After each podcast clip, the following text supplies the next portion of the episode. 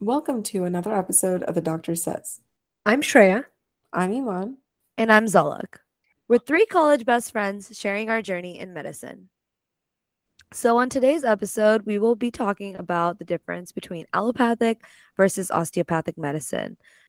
So, just some general knowledge facts about us. Me and Zalak will be attending a DO program, and Iman will be attending an MD program.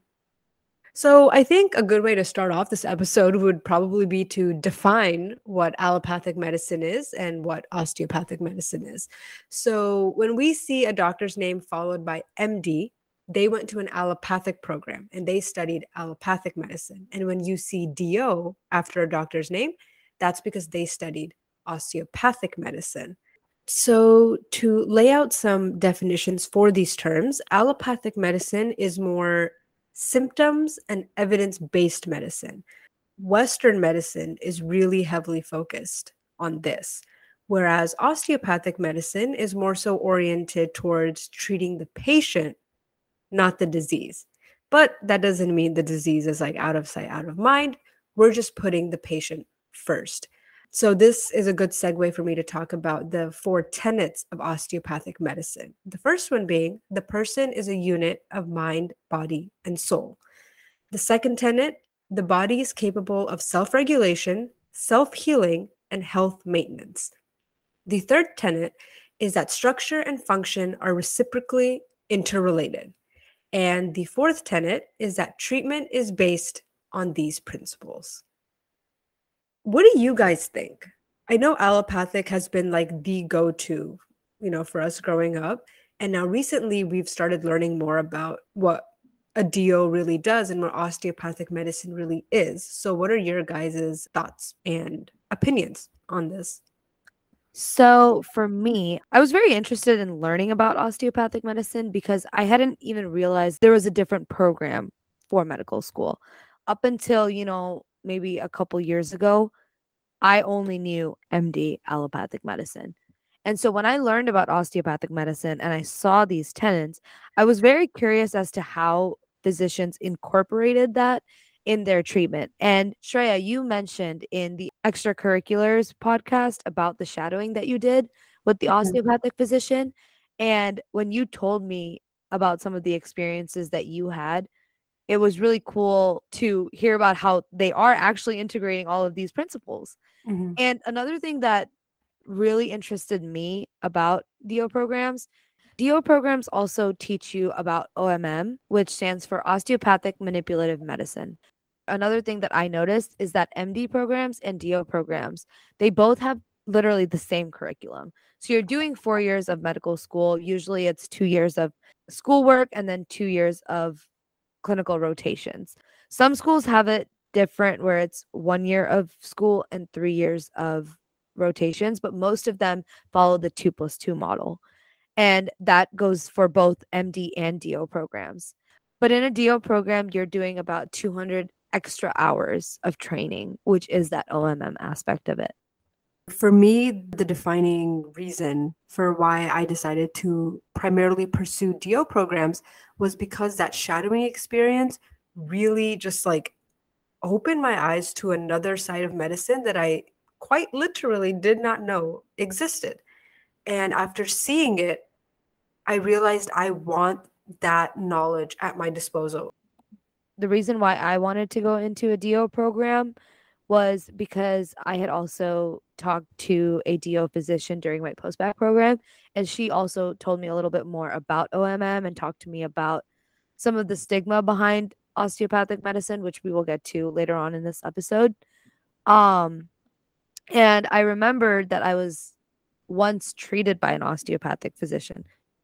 Having OMM been done on me was a very interesting experience, and that has shown me a different side of medicine. And I also have multiple family members who are DO physicians, so I was able to get introduced to the field in that manner as well. So, Iman, I know you applied to both MD and DO programs and you got into both as well. So, why did you pick an MD program over a DO program? I think first I'm going to talk about why I applied to both DO and MD programs. So we've established that both programs share the same curriculum. It's mm-hmm. just that DO programs teach an additional skill, which is OMM. You are not required to know OMM to treat a patient. So when I was applying, I thought, okay, I'm going to apply to both programs. In one, I'm just learning additional skill. So I applied widely to both, and I just wanted to have that choice in the end that if I get into both programs, I get to decide where I want to go. So, in the end, since I did get into both, I looked at different factors such as proximity to home, tuition, if there's a pass fail system, the alumni network that the school has, and also opportunity for dual degree programs. I'm not too sure if I'm going to pursue one, but I think it's nice to have the option that if your mm-hmm. school offers it, it's it's just nice to have. So the school that I'm going to right now, it is in Texas, and I am a Texas resident. So tuition will be much cheaper, and it's only like three hours away from home. Before I was admitted to this school, I was all set on going to school in New York, which was a lot more expensive. Housing was going to be expensive, and just traveling back and forth was going to be a little hard because my family isn't in New York. Well, not anymore. They've all moved to Texas. So this was my best bet. Okay, so I think the next topic that we're going to jump to is actually the stigma that exists behind the DO title. It's there. It's definitely something we want to touch upon because two out of three of us are pursuing a DO degree. The reason why there is a lot of stigma behind osteopathic medicine and DO programs is because they are relatively newer compared to the MD programs. Osteopathic medicine was introduced in the late 19th century. Allopathic medicine has been around for a lot longer than that. And I think a lot of people fail to realize that just because it's newer doesn't mean that, you know, DO physicians are any less qualified than MD physicians. They're both learning the same curriculum after they get their degree, they can prescribe medicine, they can treat patients, conduct research, specialize, and perform surgery. It's essentially the same profession, just a different philosophy. And I think with more DO schools opening up every year, it means that, you know, we're getting more DO graduates and more people going into DO. So with time, we can really, you know, battle the stigma. And already over the last couple of years, I think we've come a long way. Like literally all three of us a couple of years ago had no idea what DO was. And now look at where we are. And I think another very prevalent stigma behind DO is that some people tend to see it as a plan B.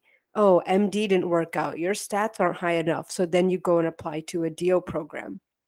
Statistically, if you look at the average GPA and the average MCAT, yes, the numbers don't lie. They are lower than MD programs, but that doesn't automatically mean that they're easier programs to get into they're just as competitive. They're just as tough, and you need to be just as qualified to get into these schools. I know people a couple of years older than me in my year who have very good stats. They have that GPA, they have that high MCAT score, but they're still not getting into MD or DO programs. So I think that goes to show that DO schools are not a backup plan. They are not a plan B. They are not the easy way to get into medicine. And I think that's something that people have been actively challenging over the last few years, and we will continue to do so. So, with this idea of it being the backup plan, it being the easier one to get into, is very upsetting because some students that get into these programs start to downplay their achievement of getting into a medical school mm-hmm. because of what others are saying around them. Yep. In the end, you're going to become a physician. Regardless of what path you choose, regardless of what you specialize in, you're going to become a physician. You're going to be treating patients. You're going to be saving lives. It's just two letters. Literally. Yeah. Literal. I cannot believe that there are people out there who, because of two letters, will completely belittle everything you've done to get into these schools and these programs. Like, it is truly something that makes my blood boil. You're adding on over 200 hours of a new approach to medicine and treatment, which is Mhm. so innovative. Like it's literally what medicine is about. The field is changing. We're looking for more Mhm. effective ways to treat people. And this is giving us that. And another thing is with residency, a lot of students who graduate from DO programs feel that they're not going to get into a competitive specialty, but that's not true. You can get into a competitive specialty. Those are hard regardless of if you're in an MD program or a DO program. You just need to put in the hard work and the effort to get to that point. And so it's not about what type of school you're going to, it's about your grades. It's about how much research you've done, your leadership, community service, and what you're getting on your board exams, whether that be the COMLEX or USMLE or both. And we're going to talk about this more in our applications episode, but you need to do your you need to do your research as well with which DO programs you choose to apply to. How many students are matching into these residencies? How do the schools prepare you? These are all important questions. and also, you know, board exam scores. How are their scores looking like compared to the national rates? Um, research. If you wanted to go to a school that's more focused on research, there are many DO programs out there that are research focused. There are many MD programs out there that are research focused. You just have to search for what you're looking for in a medical school and make your list based off of that. a good amount of residencies have started shifting towards accepting both you know just usmle and just COMLEX there was a time where for certain specialties you had to take usmle if you were a do student that is slowly changing there are still some residencies out there that still do that but a lot has already changed in the last couple of years so who knows what the next five to ten years for residencies will look like um, but if you are thinking about pursuing do definitely keep in mind that you may have to take both exams. So before June of 2020, actually, the DO and MD residencies were separate. So their matches were separate. But after that, they merged into a single program. You go into a residency, you're not going to be treated any differently because you're an MD or a DO. So that just goes to show how similar the two tracks are. DOs are treating patients, they're evaluating patients, prescribing medications, and they have this additional skill, OMM. The thing is, you can also have MDs. If they're really interested, they can go ahead and also learn OMM. So at that point, they're equivalent to a DO with that training under their belt. I think that's really cool that they had that option. Cool stuff. I know we touched upon board exams and talked about COMLEX versus USMLE. So I just wanted to go a little bit more into that and, you know, which exam is for what. Um, so the USMLE is split into step one, step two, and step three. And this is for MD programs. The timeline of it is that you take step one after your second year. You take step two the following year, so between your third and fourth years. And then you take step three after your first year of residency. That timeline is the exact same for the COMLEX exam. And the COMLEX exam is the board exams for DO programs. And so that's why I was saying that there are DO students out there that take both COMLEX and USMLE every year Mhm. because the two residency programs were split and DO and MD did not match together. So right now, are a lot of DO students taking both exams, or do you think that that number has like decreased from last year? Like how many people took both exams last year versus this year, you know? I honestly have no idea. Iman, do you know? So I don't know the exact stats behind this, but I will say it just depends on the type of specialty that you're trying to get into mm-hmm. and also the place where you're doing your residency. Some places will accept either or, or some will mandate that you have taken the USMLE.